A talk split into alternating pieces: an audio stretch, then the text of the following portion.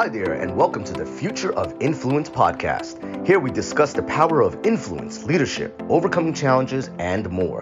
They call me King Raj Singh, creator of the Future of Influence podcast. Stay on after the show, and we'll share how you can be the next guest on one of the fastest growing podcasts in our industry. With that, here we go. Welcome to the Future of Influence podcast. I'm your host, Sandy Fowler, and today we are chatting with Dr. Amy Novotny. She is the founder of the PABR Institute and can be found online at pabrinstitute.com. Amy, welcome to the podcast. Thank you for having me today, Sandy. I'm very excited to be here and to share with your audience. I'm excited too. Your work is very interesting. So, maybe let's start with you telling us a little bit about the work you're doing and how you're helping your clients.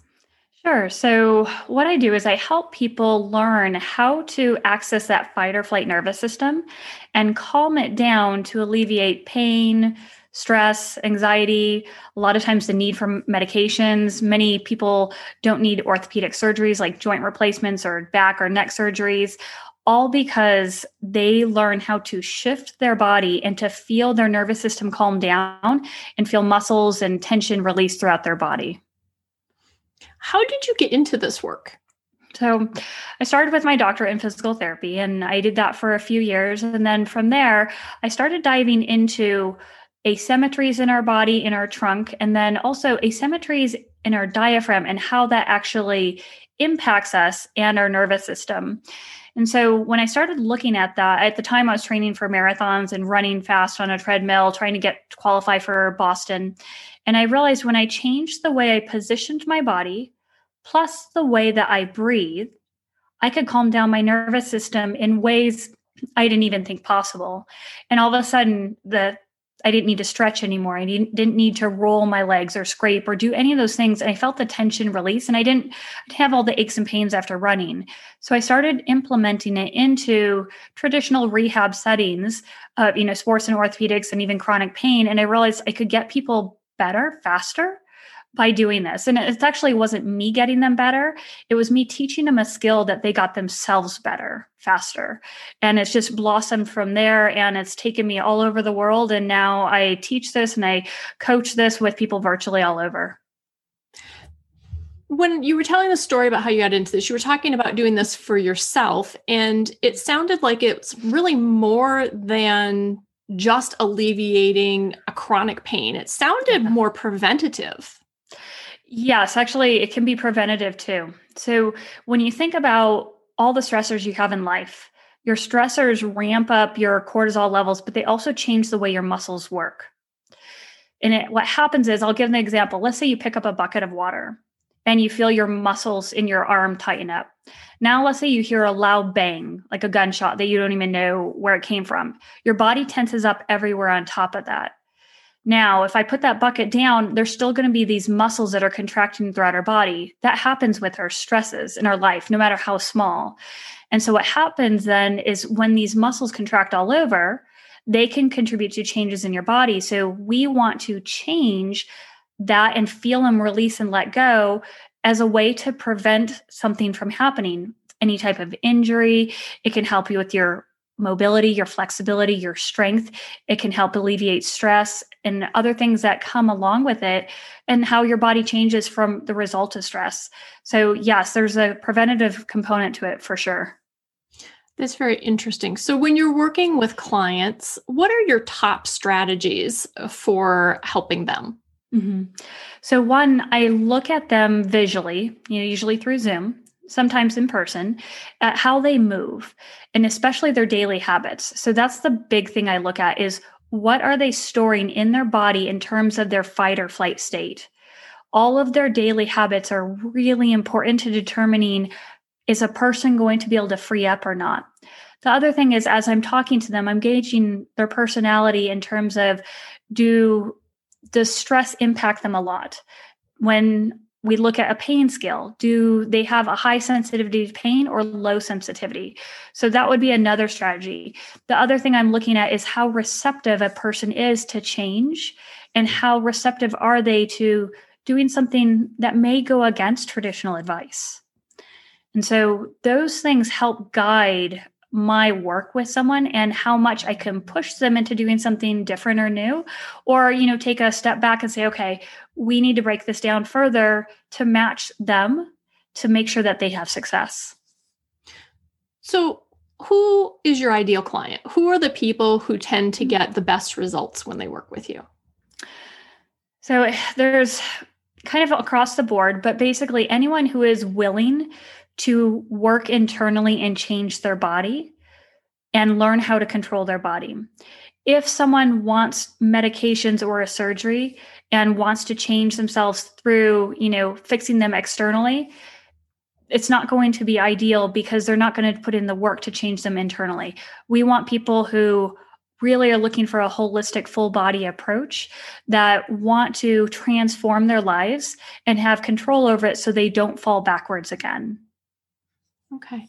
So as you were growing this business, mm-hmm. it sounds like that was kind of an interesting journey in and of itself. Yes. Tell us a little bit about what that was like as you were putting the word out there and trying to do things differently is what you're mm-hmm. saying is that a lot of what you're teaching people is something new for them to hear and may go against as you said traditional advice. So what was that like? It was hard. I have to admit, when I started doing this with people, some were, you know, raring and ready to go to try out how to change their breathing, but then others weren't. And so I had to be respectful of that. And I even had physicians and doctors say, if you do this with my patients, we're not going to send more people to you. And at the time when I started out doing this, I was working for a clinic, and even my boss got mad at me and said, you know, it's too outside the box. We need more traditional. And so, you know, I p- picked and chose my patients that I would do this with, the ones who were very receptive. And sure enough, when they started getting better faster, doctors saw that. They started coming to see me. And it eventually led people who were scheduled for different surgeries to come see me and get out of it. And you know, it led to me being hired to travel around the world to keep a gentleman out of a couple surgeries and travel to Antarctica. And then from there, I started my own practice and got to meet amazing people and even help uh, Rich Dad Poor Dad author Robert Kiyosaki. And from there, led to masterminds. So it started off, it's hard. Going against the grain is hard and led to many tears at night because I knew I had something to offer and to share with people and to teach them. But when you get that resistance at first, it is really hard. And you just, you find that little piece inside you and say, okay, I know I've made a change in someone's life by teaching them a new skill. I have to hold on to that to keep wading through all the muck to get me to the other side. So, was the resistance your top challenge, or was there something else that you think was a bigger challenge for you? Definitely the resistance. Yeah. Because yeah. as soon as I can work with someone and they can feel the change and shift, that's not necessarily the resistance. It was more getting people to buy in and to realize that a lot of the habits they were taught growing up, like the chest out, shoulders back, suck up your gut, actually is detrimental to their body, their stress level, anxiety. And we still hear that to this day from very well known people stick your chest out, shoulders back. And those things really set us up for chronic pain, for stress, anxiety, surgeries. And if we can just shift people out of that, it really transformed them. And that's what I hold on to. So, as you are working with clients, mm-hmm. how do you think going through those challenges shaped what you can do for them? It helps a lot because I know I had to break things down for myself to, going through these challenges. You know, my wins were okay, what can I do today to give me a positive to keep me going? And that's how I shape when I work with clients because a lot of times by the time they've come to me, they've tried all these other healthcare practitioners, traditional methods, and they're at their wits' end. So when they show up with me, they're exhausted, they're in pain, they're stressed. They hardly believe anything else could actually help them. And so I have to break things down slowly. And I recognize that and I celebrate the small wins with them because then they get more confidence and control over their, their own body it sounds like as you've grown this business, you have really substantially grown your own influence mm-hmm. in in your industry. Yes. how do you utilize that influence in right now? How are you using mm-hmm. that? I use it by talking to people and saying, listen, I am willing to give presentations for free. I I give out a lot of free in- resources to realize that people can empower themselves and start to learn more and shift. So it's important to me to have both resources for people that are free or, you know, minimal cost and then if they want to work one on one, then we can do that and that's going to be, you know, more of a cost. But my my goal is to really change how people view their health and the control they have over their health. So I'm constantly trying to educate people on that. And it's really changed people's lives. And I use that influence to make sure people know that they have the ability to change themselves from within. But often you just have to meet the right person to guide you to do that. Mm-hmm. After clients have worked with you, have you seen instances of them being able to have more influence in the world, whether it's their personal life or their business after working with you? Absolutely. For example, I had a gentleman the other day who he speaks at different events and high stress real estate events. And we had worked with him to calm him down. And he sent me a message. He said, I started feeling ramped up. I wasn't able to breathe. I wasn't able to do things. And I just took a minute, did what you taught me, and I was so effective. And it's great. I have another gentleman who's a, a seven time Emmy winning sportscaster in Dallas. And he uses this technique in between sports broadcasts. And he said that he can tell that he makes a bigger impact in his audience and on his presentations because of it. So the, you know, it spirals and it's a great thing because that's the whole point is if we're living, why not do something good for someone else that changes their world and the people they influence and it just continues to grow. Speaking of growing do mm-hmm. you have plans for your own influence moving forward growing that? Do you have a, a plan or a strategy for doing that?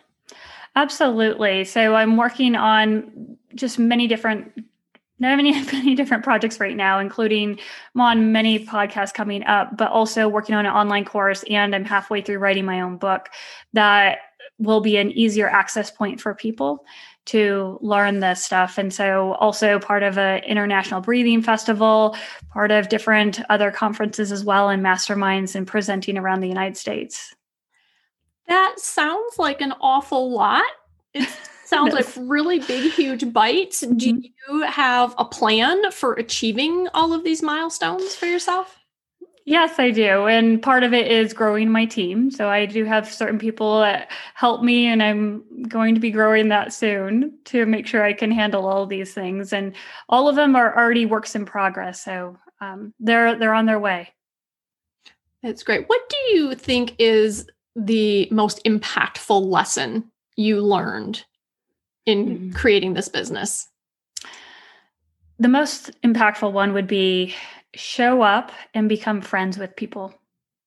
When you are looking to grow and you know where your audience is and you want to have people trust you and use your services, I just started showing up and being myself and not even talking about what I do.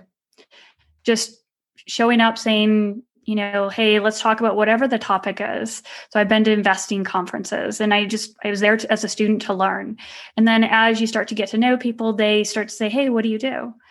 And I explain what I do and I don't ask for their business. I just say, if I'm ever could be of help for you or if you're having something going on, let me know. We can go over to the corner, chat about it, see if I can help you in the next few minutes. And that gave me a chance to get to know people that so that they knew my personality they knew that I really did care about them. And it wasn't about just how much money I could put in my pocket. And as I did that and they became a friend, they realized over time they would see me at different things, see me helping people. They're more likely to connect with me and trust me with their bodies and with their ability to learn how to control their health. And that's my biggest thing when I say with people is I recommend really get to know people not on a business level, but on a personal level. Because then when they are reaching out and they need or in crisis or need help, they know to turn to you and they won't have this hesitancy. So essentially, you're building your business influence on top of personal influence, is what it sounds Basically. like. Yeah. And then having that that ripple effect or that spiraling out effect of the personal, the business builds on top of the personal, and then each person you help, you are helping them to increase their influence. So you're actually growing your influence in many directions at the same time. Yeah. Absolutely. And depending on whatever type of hobbies that you're involved in, it works wonders because I'm, you know, involved in photography and running, in investing in health and entrepreneurship, all of these things. I now have ways to connect with these audiences and they all understand what I do. So if they know someone who needs help, if they need help, either way, I become a resource for them. Whether or not I work with them, at least I'm a resource and I can, you know, connect with someone and decide, am I the best person to help them? Yes. Okay, let's work together. If not, let me help you find someone else. Which is actually yet another arm of influence mm-hmm. is helping people to work with somebody else. Yes. Which is a beautiful way of growing your influence as well as someone else's again. Yes, absolutely. Well, I love that. Amy, where can we find you online?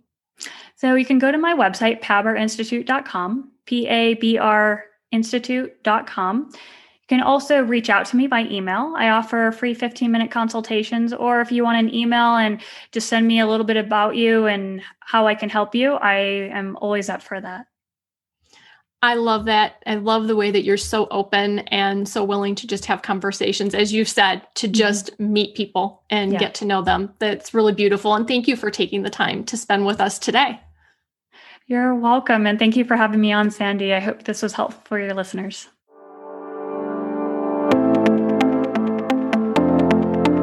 Thanks for listening to the Future of Influence podcast. If you're interested in sharing your story by being a guest on our show, please visit https colon slash slash kingrajsingh.com slash podcast slash apply to apply. And if you liked what you heard, please also visit and follow us on all social media. Please subscribe to our show on Apple Podcasts, Google Podcasts, Spotify, or wherever you listen to your podcast. Once again, they call me King Raj Singh, and thanks again for listening to the Future of Influence podcast. Tune in next time.